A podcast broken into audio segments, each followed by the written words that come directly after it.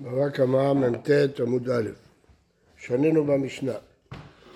שור שהיה מתכוון לחברו והכה את האישה ויצאו ילדיה, פטור מדמי ולדות. הגמרא אומרת שאפילו שהוא היה מתכוון לאישה ויצאו ילדיה הוא פטור מדמי ולדות. למה? כתוב בעל השור נקי, נקי מדמי ולדות. והאדם שהיה מתכוון לחברו והכה את האישה ויצאו ילדיה משלם דמי ולדות. זה מפורש בתורה. כיצד משלם דמי ולדות? שמין את האישה כמה יפה עד שלא ילדה, וכמה פעם שידע כמה ירד הערך שלה בגלל ההפלה הזאת. אמר גמליאל, אם כן, לפי החשבון שלך, כשהאישה יולדת מושבחת, אז האישה כשהיא ילדה היא, אה, היא יותר יפה מאשר כשלא ילדה, הגמרא תסביר, שאישה מעוברת היא מסוכנת. ולכן המחיר שלה יותר נמוך, אז זה לא יצא שהוא ייתן לו שום דבר. אלא שמין את הוולדות כמה יפים ונותן לבעל. אין לבעל, נותן ליורשיו. למה? כי הוולדות שייכים לבעל. הייתה שפחה ונשתחררה או גיורת, פטור. כלומר, אם הייתה משוחררת או גיורת נשואה לגר או לעבד משוחרר ואין לה בעל, כן? פטור. למה? כיוון שאין מי שזכה בוולדות. כן. אומרת הגמרא, תמה דמתכוון לחברו. אה, מתכוון לאישה משלם דמי ולדות? אם שור מתכוון לאישה משלם? למה תאבי תאותא? דרבדה ברעבד, אמר רבדה ברעבד, שורים שהתכוונו לאישה פטורים מדמי ולדות. אמר לך רבדה ברעבד, יכול להגיד לך, אין קושייה מהמשנה. הוא הדין אפילו התכוונו לאישה, למה הם פטורים והיה דקטני למה כתוב במשנה שור שהיה מתכוון לחברו? הייגד, אגב, דקבע ימית נספר, אדם שהיה מתכוון לחברו, דאחי כתיב קרא, ככה כתוב בתורה, כי ינצרו אנשים. קטני ריש שנה משור שהיה מתכוון לחברו. אבל באמת, גם אם הוא התכוון לאישה, הוא פטור. אמר פפא, שור שנגח את השפחה ויצאו ילדיה, כן משלם דמי ולדות. מה היא טעמה? חמרי טעמה ובטא בעלמא הודזיק. דאמר גרא,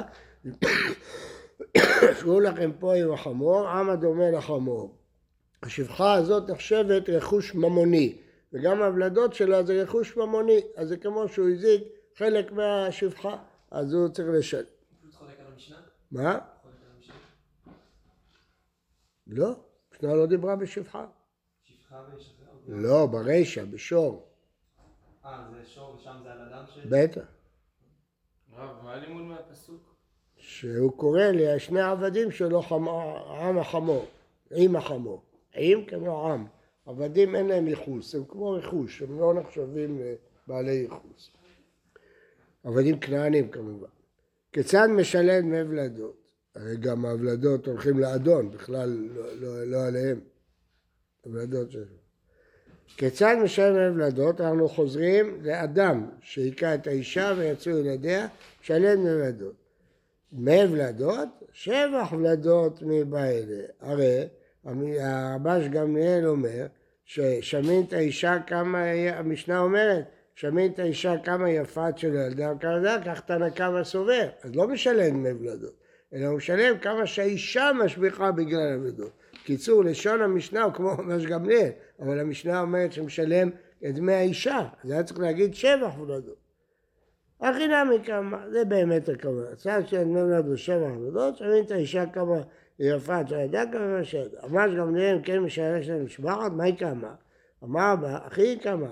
אחי אישה משבחת קודם שתלד, יותר משאחר שתלד? זה כתוב קצת הפוך, אבל צריך לקרוא את זה ככה. וכי אישה קודם שיולדת משבחת? והלא, אישה משבחת לאחר שתלד יותר מקודם שתלד. אם יש לאדם שפחה בהיריון, שפחה בסיכון, אז אנשים לא ישלמו עליה הרבה כסף. אז את החשבון שלך לא טוב, אלא שמים את הוולדות ונותנים לבעל. רבה אמר, הכי קטני, וכי אישה למי שיולדת משבחת, ואין לעצמה בשבח ולדות כלום. תניא נמי אחי. וכי אישה משבחת קודם שתלד יותר מאחר שתלד, ולא אישה משבחת מאחר שתלד יותר מקודם שתלד. אלא שזאת כזה הבעל, זה דבר מאוד מעניין, שרבא תרץ תירוץ מדעתו, רבא בדור הרביעי של האמוראים, והוא כיוון לברייתא. ברייתא גם היא ככה מפרשת את המשנה. רבא אמר, איך רבה שם שמעון בן גמליאל חלק? מה? רבה שמעון בן גמליאל לא חלק? חלק.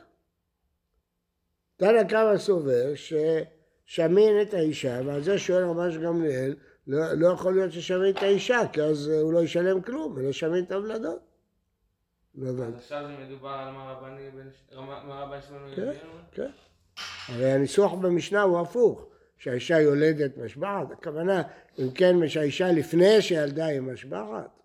כן, אז זאת שאלה- לרבן שמעון בן גמליאל. כן. הכל פה ברבש גמליאל. אז מה תנא קמא? תנא קמא אומר ששמין את האישה, הוא סובר שאישה בהיריון שווה יותר. אבל מה זה סובר? זה לא מציאות בשוק? לא, טוב, אין לי תשובה על זה. אה, כן. תנא נמי עכשיו רבא פירש פירוש אחר. רבא אמר וכי אישה למי שיולדת משבחת ואין לעצמה בשבח ולדות כלום, הרי היא השמינה מההיריון. אז אם היא השמינה היא שווה יותר כסף. אז זה גם היא, היא זה עצמה. הוולדות שייכים לבעל, אבל השומן שלה שייך לעצמה. למה הרב דווקא שהיא בהיריון היא פחות... אה, לא, יותר שמנה. עוד לא התחתנת, כשתתחתן לא, תדע. אני אומר, אף על פי כן זה לא נחשב שבח, זה נחשב... שבע, אז בימיהם אישה יותר גדולה זה יותר טוב. כי ב- יכולה לעבוד יותר. כי על ער נאמר שרש"י אומר ש- ששמא תתעבר ות... יופייה, היופי שלה, אבל הגוף שלה נהיה יותר גדול.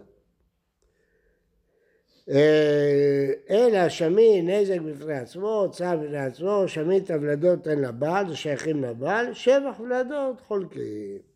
קשיא דרבן שמעון בן גמליאל, אה, תנא מאחי, אמר גמליאל, וכי אישה מלב השבעת, ולדה עצמה של שלה, זה בפני עצמו, זה עצמו של הוולדות אין לבעל, שבח זה חולקים. קשיא אמר גמליאל, אז עכשיו כל אחד יש ברייתא לשיטתו, יש ברייתא לפי הפירוש של רבא, ויש ברייתא לפי הפירוש של רבא, זו סתירה בין הברייתות. רק השאלה, כאן מבקרת, כאן בשאלה מבקרת. אם זה לידה ראשונה, אז היא מסוכנת. אחרי שכבר ילדה כמה לידות, היא כבר אה, פחות מסוכנת. אז לכן, המבקרת היא באמת, המחיר שלה יורד. ושאינה מבקרת, אז השאלה רק על השבח של הגוף שלה, כמו הברייתא השנייה. ורבנן, דאמרי שבח ולדות נאווה לבעל, לא רק הולדות לבעל, גם השומן של האישה שייך לבעל, מה היא טעמה? כדתנן. ממשמע שנאמר ויצאו ילדיה, איני יודע שהיא הרע, מה תלמוד לומר על הרע, לקחו אישה הרע? לומר לך, שבח הריון לבעל. רבי של גמליאל, היי הרע, מה ידריש בה? מבעיה דתנא רבי יעקב אומר, לעולם אין חייב, עד שכן כנגד בית הריון. אמר פאפה לא תמכרים להם ממש, כל אחד סליג משיך מעליו, כל החלל. להפוק יד ורגל זה לא, בבטן. אז. טוב, בכל אופן, מה רואים במשנה? דבר חשוב מאוד, שלכל הדעות דמי ולדות שייכים לבעל. בכלל לא שייכים לאישה, אין לה חצי. הוולדות הם זרע של הבעל, הם שייכים לבעל. אמר רבא, לא, הייתה שפחה נשארה ויורד פתוח, אמר רבא לא שנה, אלא שחבל בה בחיי הגר, ומת הגר. וכיוון דחבל בה בחיי הגר, זכה והוא גר, הגר זכה. הוא הבעל, הוא האבא של ההבלדות האלה. אבל כשמת הגר, כן, כיוון דמת הגר, זכה בהו מן הגר. אז מה, מה, מה, מי זכה? מי זכה? המזיק. אבל חבל בה לאחר מיתת הגר, זכי על האי ובגביו, ומחייב לשילום אלה לדידה. אם הוא היכה אותה כשכבר לא היה הבעל, אז כיוון שהוא מת, היא הייתה מעוברת, אז היא זכתה בוולדות מבעלה, עכשיו הוולדות שלה, ולכן כשהוא היכה אותה, משלם לאישה. אומרת הגמרא, מאחיזה מרי דחיה, כמו ריבונו של עולם. את וולדות צרייר איננו וזכיה ביהו, מה זה מטלטלים, זה רכוש שהאישה יורשת את זה מבעלה? לא. איתה לבעל זכיה לרחמנה. יש ולדות. לתה לבעל לא, אין, אין ולדות. למה? מכיוון שכל הדין של הוולדות זה לבעל. אם אין בעל, אין מה לשלם, אין למי לשלם. אז לכן, אם יש בעל רגיל, הוא לא גר, יש לו יורשים. אבל אם אין לו יורשים, גר, אז אף אחד, אין, אין מי שיזכה בהוולדות. הוא חולק זאת אומרת, גם אם הוא לא משנה מתי? כן, אין הבדל. מי טבעי. היכה את האישה ויצרו ילדיה נותן נזק וצער לאישה עד מעונות לבעל. אין הבעל נותן ליורשיו. אין האישה נותן ליורשיה. את מה? את הצער והנזק, אם היא גרושה, כן, תן ליורשיה.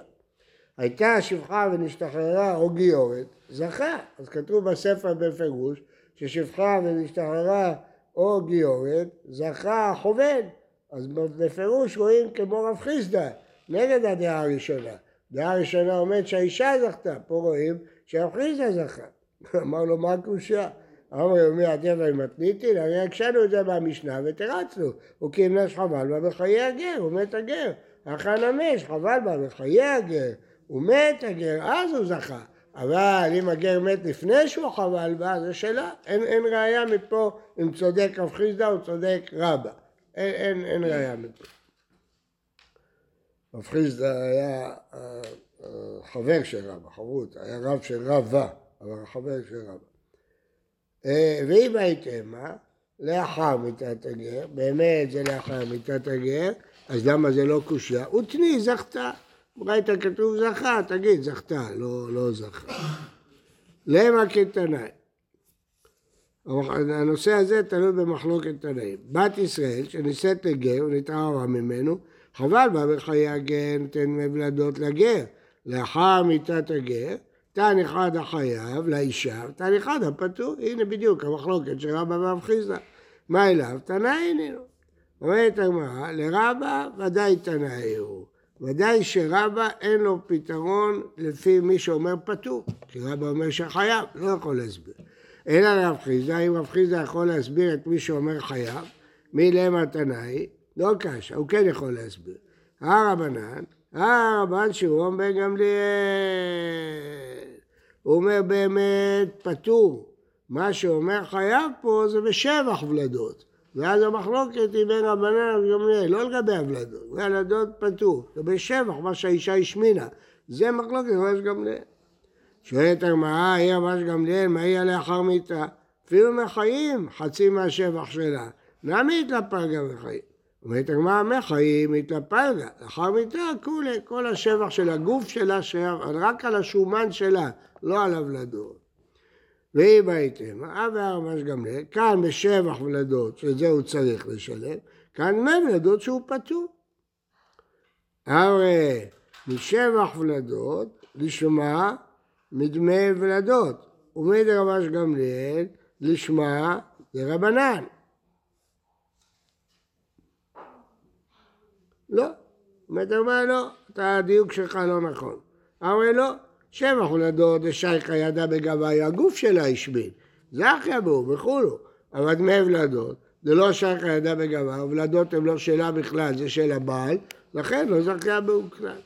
טוב, אז אם כן, המסקנה, המסקנה שיש פה. אה, לפי הוולדות עצמם, ודאי שהם שייכים לבעל, לא שייכים לאישה בכלל. אבל אם הוא גר, הבעל, ומת, מי זכה בוולדות? אז ראינו שתי דעות, דעה אחת שאם הוא היכה אותה, אם הוא היכה אותה אחרי שהוא מת, פשוט שהוא לפני, אה, אחרי שהוא מת, פשוט שהוא פטור. אבל אם היכה לפני שהוא מת והוא מת, מחלוקת רבא ורב חיסדא, ואולי מחלוקת תנאים, האם זוכה האישה או זוכה הבעל. לגבי שבח הגוף שלה, אז ראינו שלפי רבש גמליאל יש לה חצי בשבח, ואם הוא מת יש לה את כל השבח. לפי רבנן לא. אה, אז איך אמרנו בלימה כתנאי? כן. מי ולדות לגר. אמרנו שזה שבע. אמרנו את חצי, נכון? לא. כן, אז זה חצי, לא, לא הכל, פלגה. זה הכוונה, הכוונה חצי. כן, זה חינם.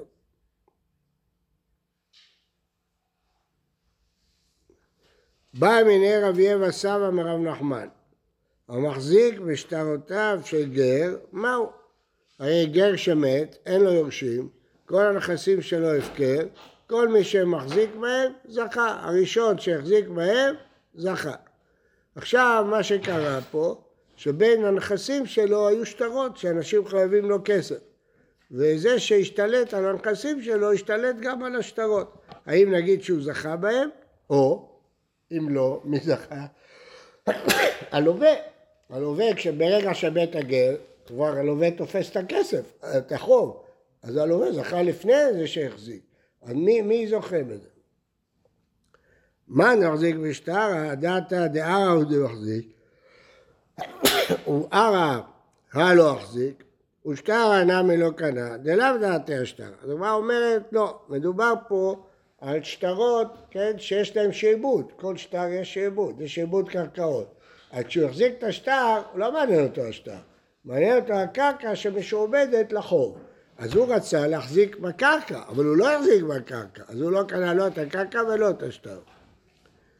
אה, עוד דילמה, דעתי אינה מהשטרה, הוא כן רוצה להחזיק בשטר. אמר לעני מוריד, תגיד לי, וכי לצור על פי צלוחיתו הוא צריך? מה הוא צריך את השטר? אמר לי, כן, לצור ולצור. הוא רוצה לתפוס את השטר בתור נייר. נו, מה יצא לו מזה עכשיו? לא, הוא לא, ית... לא יחזיר אותו ללווה עד שהוא יפצה אותו. הוא יתפוס את השטר, בגלל שזה לצור על פי צלוחיתו, ואז כש... כשהלווה ירצה את השטר שלו, הוא לא ייתן לו, ככה אני חושב.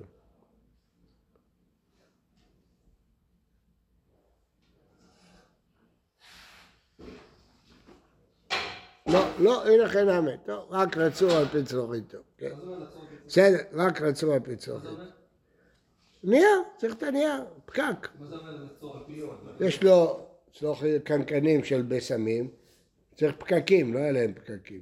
היו לוקחים קלף, מגלגלים אותו, עושים אותו פקק. אה, קיצור, אפס. רש"י כאן זה לא כמו מה שהרב אמר? זה לא יביא דעתי השטרה? לא, לא, לא. על הנייר, בהתחלה. לא הבנתי מה זה פי צלוחיתו. לא הבנת? היה להם קנקנים קטנים שהיו מחזיקים תבלינים, בשמים וזה. איך יפקקו אותם? איזה פקק? שהריח לא יצא. לא היה להם פקקים. היו לוקחים שטרות משומשים, מגלגלים אותם, עושים אותו פקק. אז מה- אז מה זה בא להגיד? שזה אפס, זה גרושים, מה, זה מה? הוא לא זוכה בחוב, בכלום. בכלל למה מגיעים לזה, זאת אומרת, למה שהשטר לא ישמש בתור שטר? הוא לא יכול, כי הוא לא, הוא לא מחזיק, השטר הוא רק מייצג, השטר הוא לא הנכס, הוא רק מ... זה סוגר, מה מה זה משנה לעניין קניין? זה מה שמשנה, כי השטר הוא מייצג את השעבוד. אז אם אתה רוצה לזכות, אתה צריך לה- להחזיק בקרקע, לא בשטר. הוא לא יכול להגיש את דעתו על השטר כדי שהוא יזכה בקרקע? לא, גם אם הוא יחדעתו השטר הוא לא יזכה בקרקע. הוא היה צריך לעשות קניין בקרקע. הוא חשב שהוא יקנה את הקרקע והוא טעה. הוא חשב שאם הוא מחזיק בשטר הוא יקנה את הקרקע המשועבדת, בלי להחזיק בה. זה טעות. אז ממילא הוא לא חשב על הנייר של השטר. כשהוא החזיק בשטר, הוא לא התכוון... ואם הוא יודע שזה ככה, אז הוא מכוון לצור על פי צורכיתו, זו התשובה. כן. לא, קרקע הוא לא זכה בשום מקרה. בשטר או לא? שום מקרה. הוא התכוון לצורך צורך איתו, אז הוא זכה ב- הוא הנייר, כן. ובחוב גם? לא, אז בחוב הוא לא זוכה? לא, ודאי שלא. אלא אם הוא יעשה קניין בקרקע, אז הוא יזכה. אם הוא היה עושה קניין בקרקע, היה זוכה. אמ- ושטרות שלא משועבדים? מה? שטרות שלא משועבדים, אדם... אז זה כלום, אפס. אמר רבא, משכונו של ישראל ביד גר, הנה יש לנו דוגמה. הגר הלווה למישהו כסף, והוא נתן לו משכון. מת הגר, בא ישראל אחר, והחזיק בו, החזיק במשכון. מוציאים אותו מידו, זה כלום, מה איתם? כיוון דמת לגר, פקע לשעבודיהם, מה שאמרתי לכם קודם. הראשון שהחזיק בחוב זה הלווה. עוד לפני שאתה הגעת לבית, בשנייה שהוא מת, כל החובות פקעו, כי הלווים מחזיקים בחוב, אז הם השתלטו על החוב לפניך, ולכן אין שעבוד. אם אין מלווה, אין משכון. המשכון כלום, תחזיר אותו. אה, משכונו של גר ביד ישראל, פה הפוך. הגר לבא מישראל ונתן לו משכון. הוא מת הגר, ובא ישראל אחרי והחזיק בו, הוא ידע שיש לו כלי זהב בתור משכון, הלך והשתלט עליהם. זה קנה כנגד מעותיו, וזה קנה את השאר. בעל המשכון יגבה את החוב שלו, כי החוב הוא לא יכול להשתלט עליו, אבל את היתרה, הכלי זהב שווה יותר מהחוב, תמיד המשכון נותנים יותר מהחוב. אז ביתרה, מי שישתלט, ישתלט. אתם שומעים מה כתוב פה? אתם אדישים.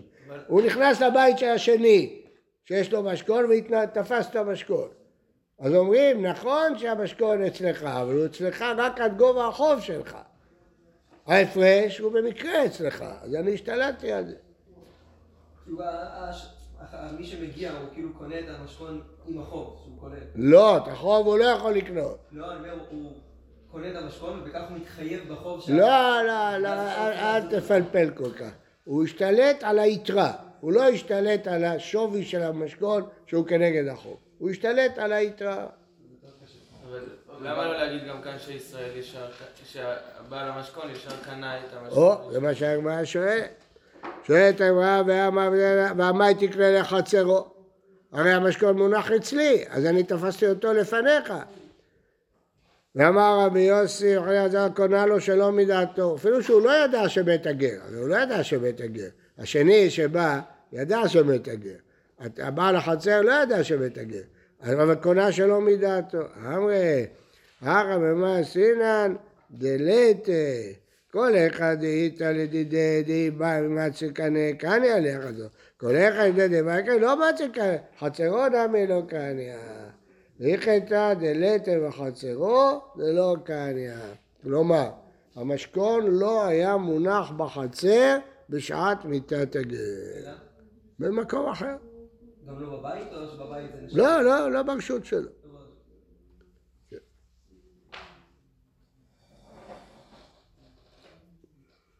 תראו, אה, נסביר את הגמרא עוד פעם. חצרו של אדם קונה לו שלא מדעתו, הרא מעסקינן דלתה. מה הפירוש? המלווה לא נמצא פה. כל אחד היית לדידי, כן? הוא לא נמצא פה. אז הוא יכול לקנות בחצרו גם שלא בדעתו. למה? זאת אומרת, מתי חצר קונה? שהייתי יכול להקנות לך.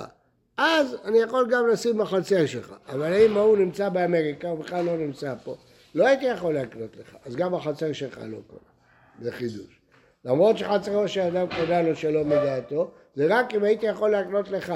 אבל אם אתה לא נמצא פה ולא הייתי יכול להקנות לך, גם החצר שלך לא קונה. אתם שומעים? אומרת הגמרא, והיא חטא דלתה בחצרו. התשובה לא ככה. לא, זה לא קנה. המשכון לא מונח בחצר. אבל אם הוא היה בחצר, היה קונה אפילו שהמלווה לא נמצא. גמרא חוזרת בה, אומרת הלכה, לא כאן, על המשכון. והאיש לא צריך להיות בחצר. זה פירוש רש"י. כן.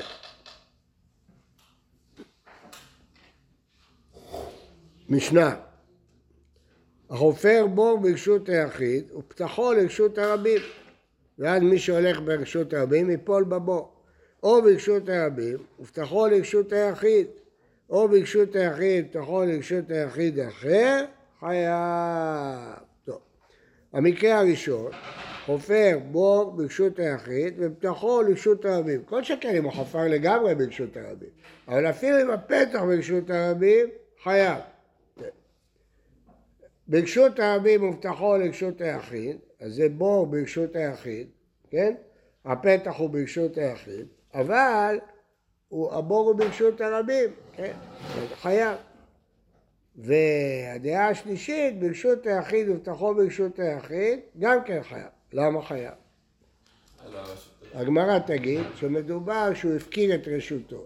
זאת אומרת, הבור הוא אצלו והפתח אצלו, אבל הוא נתן לחבר'ה ללכת עד שפת הבור.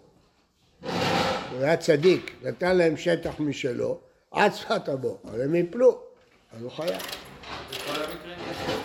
חייב? להיות ככה.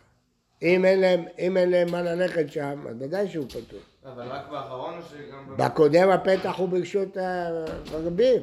כשהפתח ברשות היחיד. אבל הבור הוא ברשות הרבים.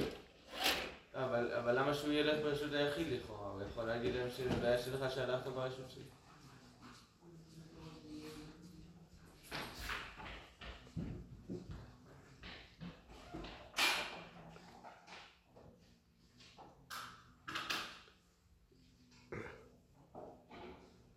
טוב, זו שאלה, נראה, הגמרא תשאל את זה. תנו רבנן, חופר בו ברשות היחיד ופתחו לרשות הרבים, חייב. זהו בור האמור בתורה. למה? כי צריך שהבור יהיה ברשותו כדי שהוא יהיה חייב. אבל מצד שני, למה הם נפלו? כי הוא פתח אותו לרשות הרבים. אז זה הבור הקלאסי. שהוא חפר אצלו בור יין בתוך החצר שלו, אבל הפתח שלו הוא פתח אותו לרחוב. אז כאן מי שנופל הוא אשם, וזה בור שלו, לכן הוא חייב לשלם. אז זה פשוט. מה הבעיה? הבעיה היא שאם זה לא ברשותו, הוא לא חייב, זה לא שלו. אז רבי עקיבא אומר, הפקיר רשותו ולא הפקיר בורו, זהו בור האמור בתורה. כלומר, שהוא חפר בור ברשות שלו, והפקיר את כל השטח שסביב לבור עד שפת הבור. אז הוא הכשיל את האנשים ליפול שם. בסדר? אז זה או הפתח או שפת הבור, זה דומה. אמר רבא, בוא ברשות הרבים, כולי עלמא לא פליגי דמחייב, למרות שזה לא שלו. למה? שני דברים אינם ברשותו של אדם, והתורה הכניסה את זה לרשותו. אמר קרא כי יפתח וכי יכרה אימא לפתיחה, כי היה לו כל שכן, רק יזכה פתיחה אז באה לו, זה פשוט, שהוא חפר את הבור ברשות הרבים, הוא חייב, זה פשיט. לא נחלקו, אלא בור ברשותו. רבי עקיבא סבר, בור ברשותו, נמי חייב. תכתיב בעל הבור, בבור דאית לבעלים כמה רחמנה, חייב על בור ברשותו, כן? ורבי ישמעאל אומר לא, בור ברשותו, הוא לא חייב. בקיצור, השאלה היא מתי הוא חייב על בור ברשותו. האם רק אם הוא פתח את הפתח לרשות הרבים, או אפילו אם הוא לא פתח לרשות הרבים, אבל הוא הפקיר את השטח שעל יד הבור, הוא גם כן חייב. זה מחלוקת רבי ישמעאל רבי. כן?